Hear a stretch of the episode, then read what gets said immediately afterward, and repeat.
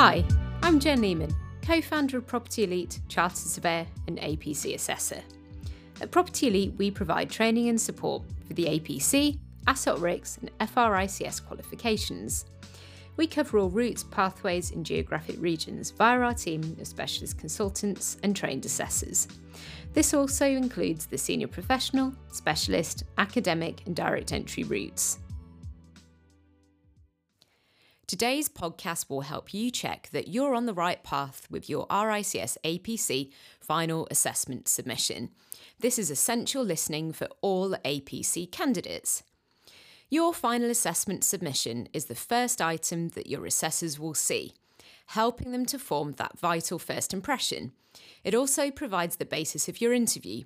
Your assessor's questioning will concentrate upon the experience that you write about it's definitely worth putting the effort in to provide a professional, complete, and comprehensive document, giving you a head start on your assessment day.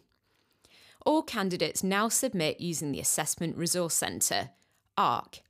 In flight arrangements for existing candidates have been phased out by RICS. Your final submission includes your candidate details, summary of experience, case study, CPD record, and ethics certificate. The summary of experience tells the assessors about your experience.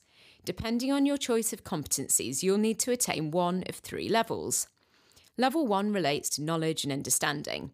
This is about explaining what you know through your university studies, perhaps, distance learning, work experience, or CPD. Level 2 relates to the application of knowledge and understanding.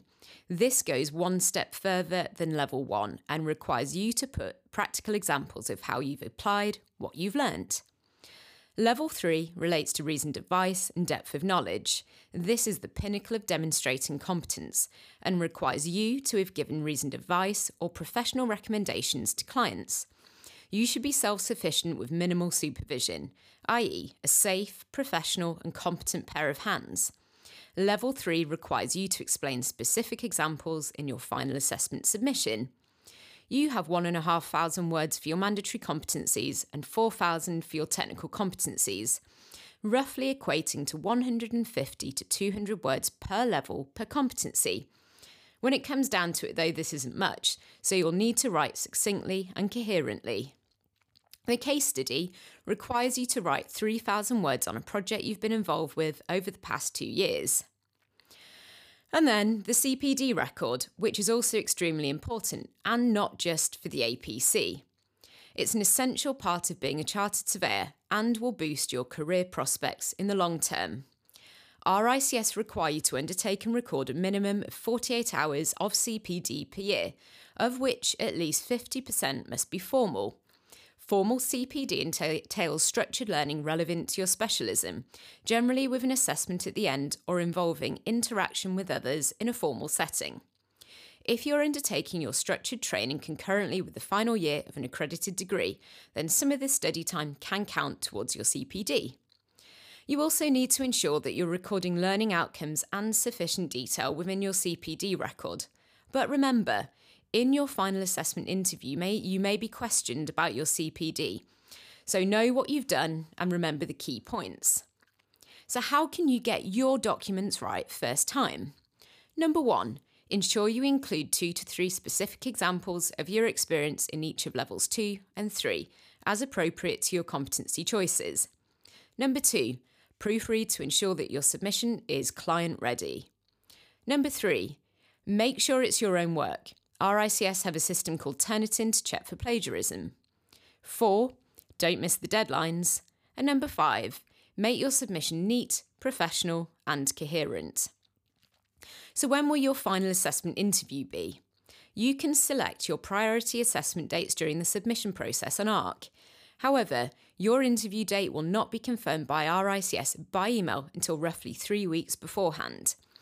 And remember, all final assessment interviews are now conducted online.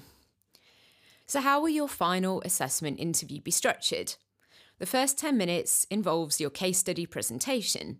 The next 10 minutes includes your presentation questioning. The next 30 minutes is your assessor's questioning, And then the final 10 minutes is the chairperson's questioning, focusing on your mandatory competencies, ethics, and rules of conduct. Here are our five top tips for success in your online final assessment interview, based on our experience of providing many EMOC interviews to su- successful candidates, as well as our experience of assessing for the RICS. Number one, test out the system well in advance, checking that your microphone and video both work and are at the appropriate volume and brightness levels. A common issue is making sure that your microphone and webcam are turned on. Number two, Make sure your device or laptop is plugged in to avoid running out of power during your interview. Number three, don't forget you're on camera.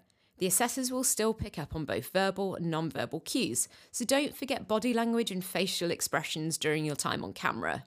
Number four, review the visual aid you intend to use for your presentation. It'll pay to keep this as simple and easy to read as possible. Ideally, just one clear page that the assessors can read and you can screen share. And number five, don't treat your interview differently from how you would if it was face to face or if you were in a client meeting. Present professionally, prepare well, and be confident in your abilities as a future chartered surveyor. Don't forget, the best way to prepare yourself would be by booking an EMOC interview with Property Elite.